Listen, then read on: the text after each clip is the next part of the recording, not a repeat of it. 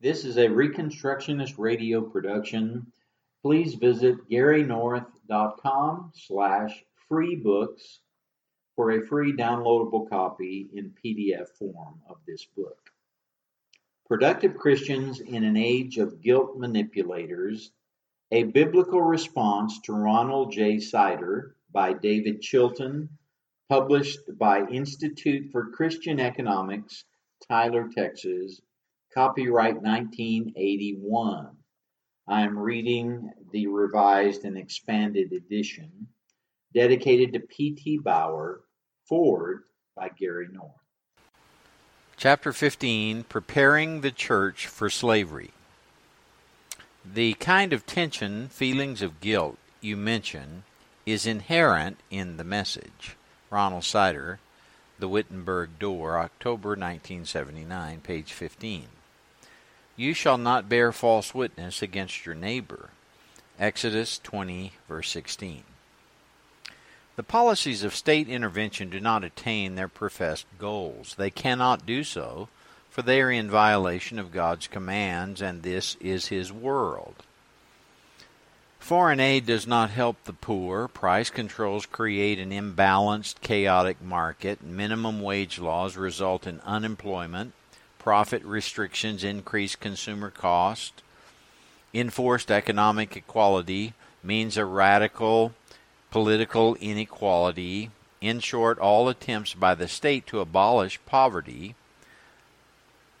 serve only to intensify it in one way or another.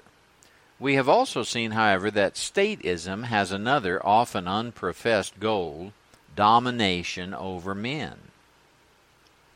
This urge for power is the only thing that statism can satisfy, and that lasts only so long as God withholds his judgment. The demand for statism is a demand for control, nothing more or less. The real goal of increasing government intervention is totalitarianism. What does what part does Ronald Sider play in the establishment of a totalitarian state? While he does call repeatedly for statism, that is not the main thrust of the books published under his name. There are many in our day who would try to convince us that we need a bigger Big Brother. But Sider's function in the revolution is much more specialized.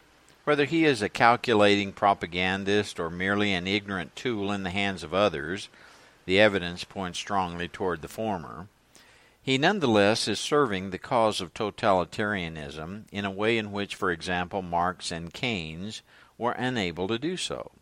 This is because of two factors his sphere of activity and his message.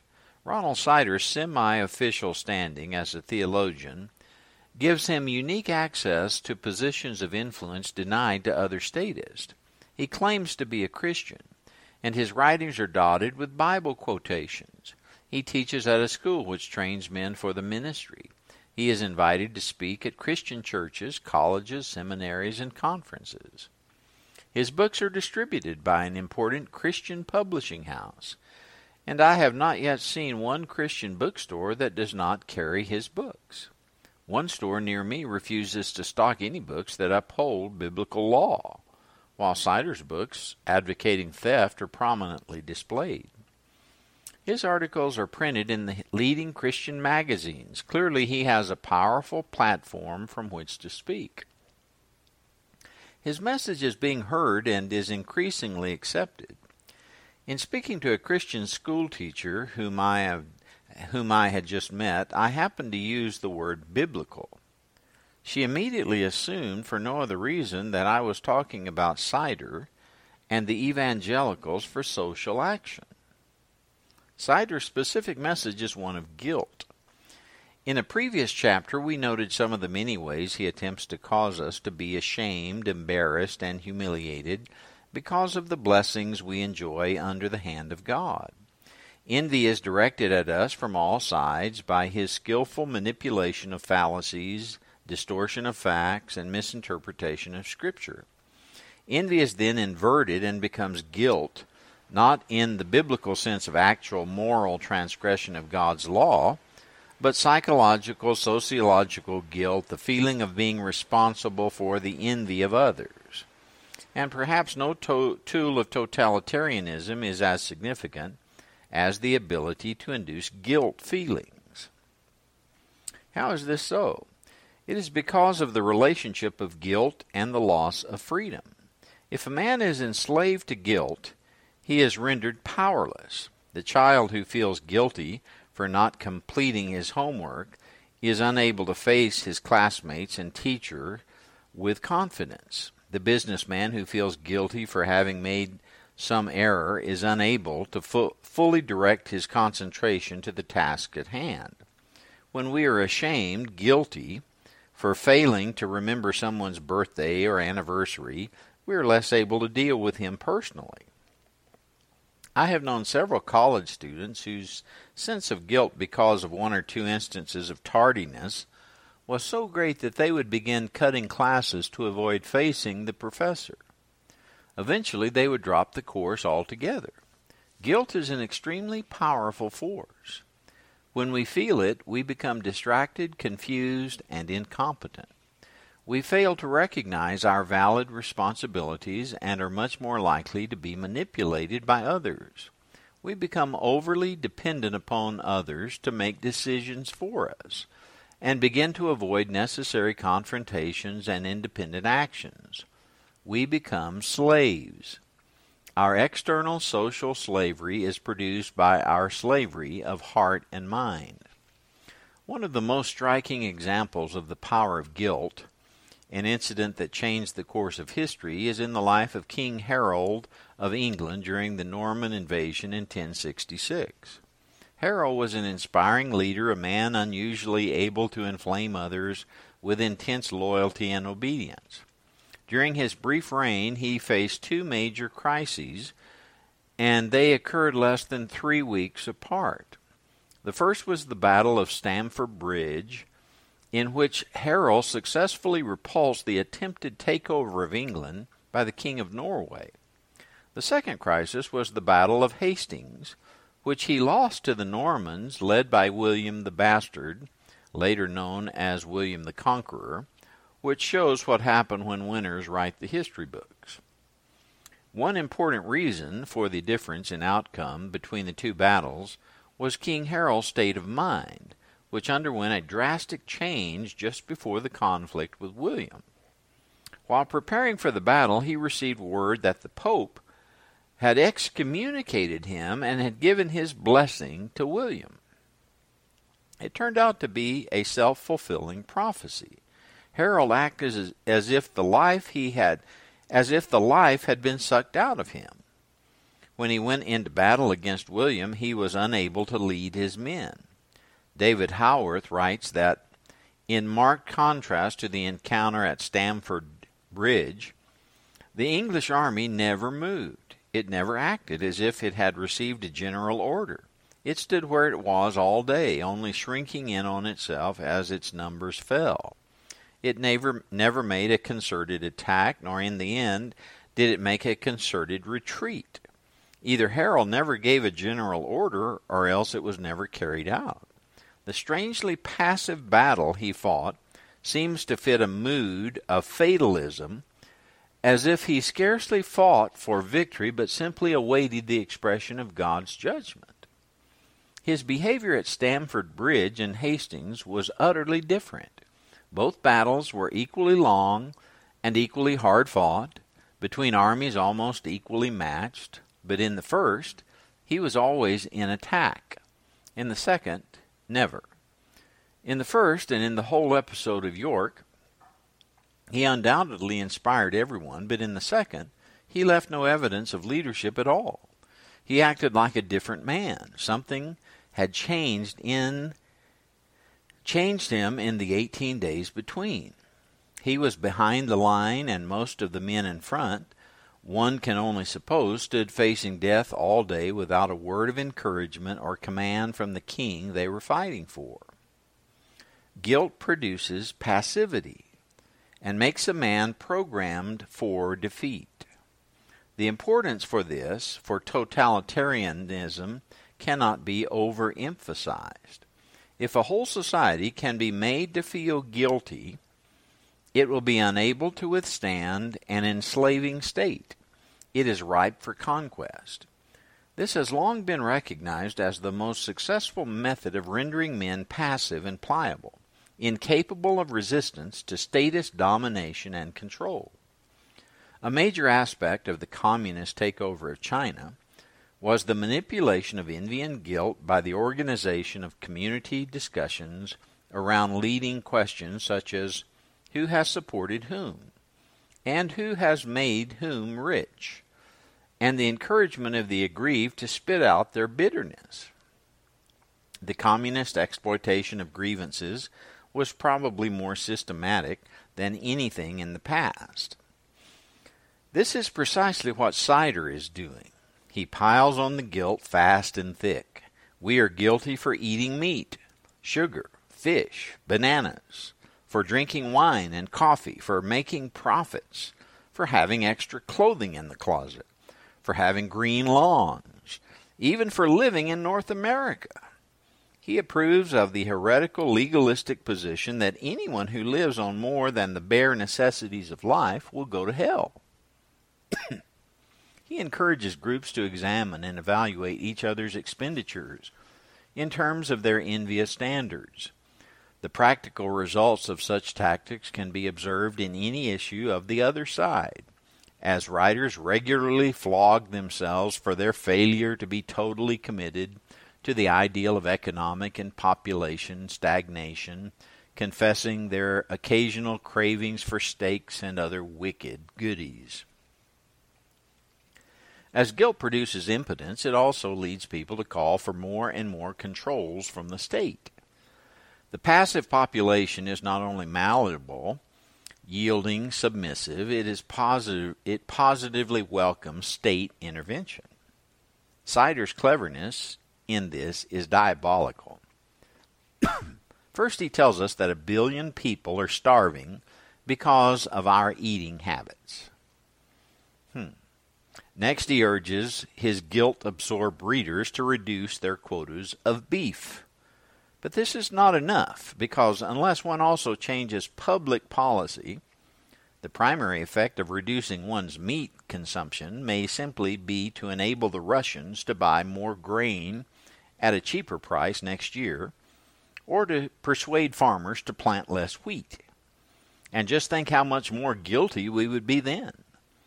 And so the pliant masses who read Sider, having been primed by a dozen years of statist indoctrination in the public schools, are manipulated by this alternation of envy, guilt, and hopelessness into asking for stricter controls, broader legislation, increasing intrusions, more bondage. The guilty, unable to solve life's problems, will be saved by the state. And Sider's goal of establishing an oppressive regime is working. Christians have become obsessed with their own imagined wrongdoings, while entirely ignoring the real violations of God's law, agonizing over their criminal inability to feed the hunger, the hungry, glutted with remorse and shame because of their secret love for ice cream, suffering nagging worries about just how much their vacations contribute to world poverty, wondering how many children die on their account, longing for the day when the government will be empowered to decide all these questions, taking the growing burden off of their shoulders. The churches also have become enslaved. Regardless of all the hoopla over the new Christian right, many pastors are toeing the government line. When was the last time your minister spoke out against unbacked paper money and the expansion of credit? Does he even want to know what those words mean? A well known pastor in Southern California holds strong personal beliefs against homosexuality, abortion, the Equal Rights Amendment, and other modern examples of our national apostasy. you would never know that from his sermons. Know that from his sermons because he never utters a peep about them. He's worried about the tax exemption from his heavily mortgaged, shiny new temple. He doesn't want it taken away, so he keeps quiet. Essentially, he is an agent of the state, terrified about the consequences of resisting tyranny. Men overcome by fear and guilt are unable to fight. The more the church is enslaved, the harder it will be to resist the state's tyrannical invasions. The more we become preoccupied with these fantasy world sins, these transgressions of which the Bible says not a word, the less able we will be to obey God's command to exercise dominion over the earth.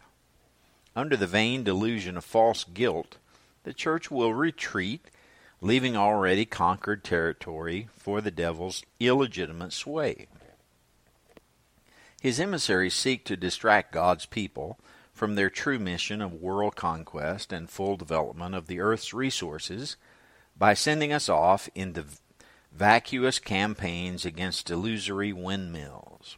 Sadly, many in the church, with a cultivated ignorance of Scripture, are heeding the lies of their enemies. the captivity of the church is essential to the strategy of the statist. If the church can be persuaded to abandon its real calling, nothing on earth can prevent the domination of power mad government. The people of God have been freed from their slavery to sin, thus ultimately from slavery to all but God, and are not easily dominated by men. There is no inherent slavery in the believer as there is in the unbeliever. Moreover, the people of God have been raised up with Christ. Ephesians 2, verse 6. He, as our representative, is seated on the throne of all power above the principalities and powers as supreme Lord over all who have rule and authority. Ephesians 1:20 to 22. Jesus is the king of all kings, the lord of all lords. Revelation 19:16. And we rule with him, waging war and overcoming. No state, none, can successfully lord it over God's people. we are kings and those who oppose us must be crushed to powder. The nation that will not serve us will perish. Isaiah 60, verse 12. For the Lord Most High is to be feared, a great king over all the earth. He subdues people under us, and nations under our feet. Psalm 47, 2 3. It is thus of crucial importance to Satan's plan that he delude the church into thinking she is powerless.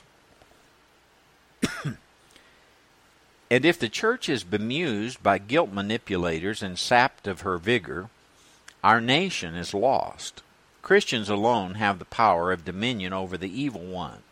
We alone can provide the moral force to prevail against the enslaving state for the principle of liberty in Christ has set us free from the bondage of men. We alone can preserve our land from destruction, for we are the salt of the earth. But if the day comes that we lose our savor, we will be cast out with the heathen. We would like to tell ourselves that this can never happen to God's people, but that is a devilish lie to keep us secure in the very mouth of destruction. It happened to the churches of France in 1789, of all Europe in 1848, of Russia in 1917, of Germany in 1933. In every case, the churches had been rendered impotent by guilt, by fear, by benefits, and always because the church departed from the Word of God as the only standard for every area of life. Do not say it cannot happen here. That is to say that we can do all things without Christ. Do not say that we will somehow muddle through the crisis of the hour. Christ did not call us to muddling, but to victory. Life is a battle, no more. It is a war to the death with the forces of evil. We cannot merely hold our ground. If we do not conquer, we will be conquered. If we do not gather with the victorious Christ, we are scattering abroad. There is no middle ground, no possible moderation or compromise. If Ronald Sider and his ideological colleagues have their way, My children could be slaves to a ruthless bureaucracy before they reach maturity. Your children will join them. This is no ivory tower issue. It is not an airy, inconsequential debate between abstract theologies. Sider states himself somewhat vaguely with respect to the specific political programs he prefers, the means employed to enforce them, and the limits of state power. He is vague about just how much personal wealth constitutes immoral wealth. But he is clear enough. We need more compulsory wealth redistribution. We have too much wealth. Vague standards of righteousness coupled with emotional generalities can produce a lot of guilt. That, of course, is the whole point. Nor is this a political or economic contest alone as if we may leave the job to the professionals. Dominion is the task of every man and woman in the kingdom of God. God holds you and me responsible for the future of your of our children. You must do the work. If you abandon your calling, you are bringing down God's judgment on your seed. There is no escape. And never, never assume that you will be raptured out of the earth before the trouble begins. That is the retreatist dream, and it blinds us to the truth. It is presumption. Why should God do for you what he did not do for others? Were Christians raptured from the Inquisition? Were the 10,000 men, women, and babies who were slain in their beds on St. Bartholomew's Day in Paris raptured out? Are Christians who suffer tribulation from statists around the world being raptured daily.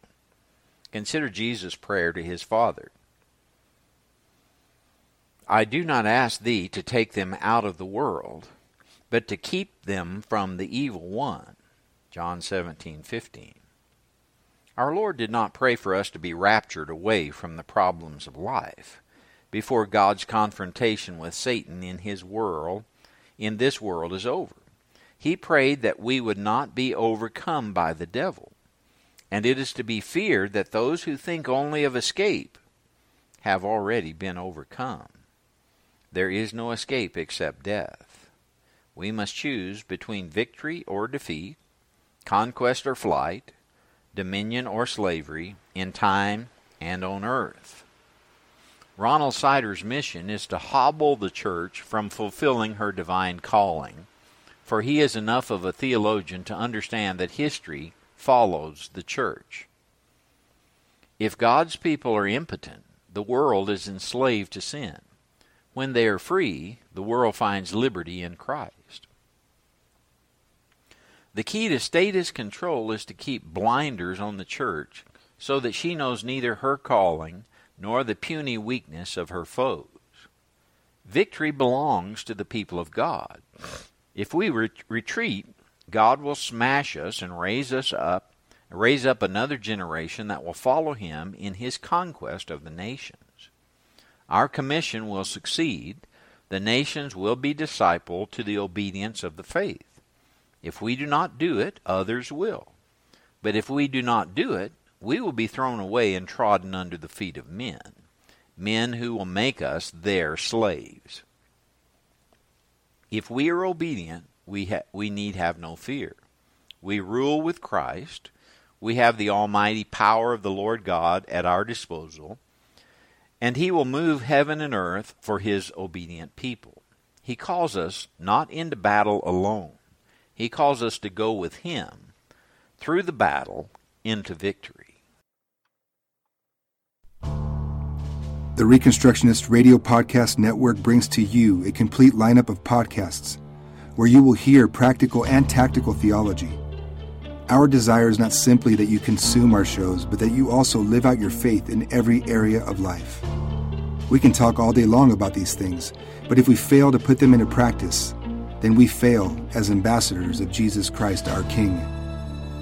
Subscribe now to your favorite Reconstructionist Radio Podcast Network shows, or you can subscribe to the Reconstructionist Radio Master Feed, where all of the content we produce, including the audiobooks and audio articles, will pop up as soon as they are available. And don't forget to visit ReconstructionistRadio.com to volunteer as a narrator or to partner with this ministry financially. May the Holy Spirit stir you into action for Christ and His kingdom.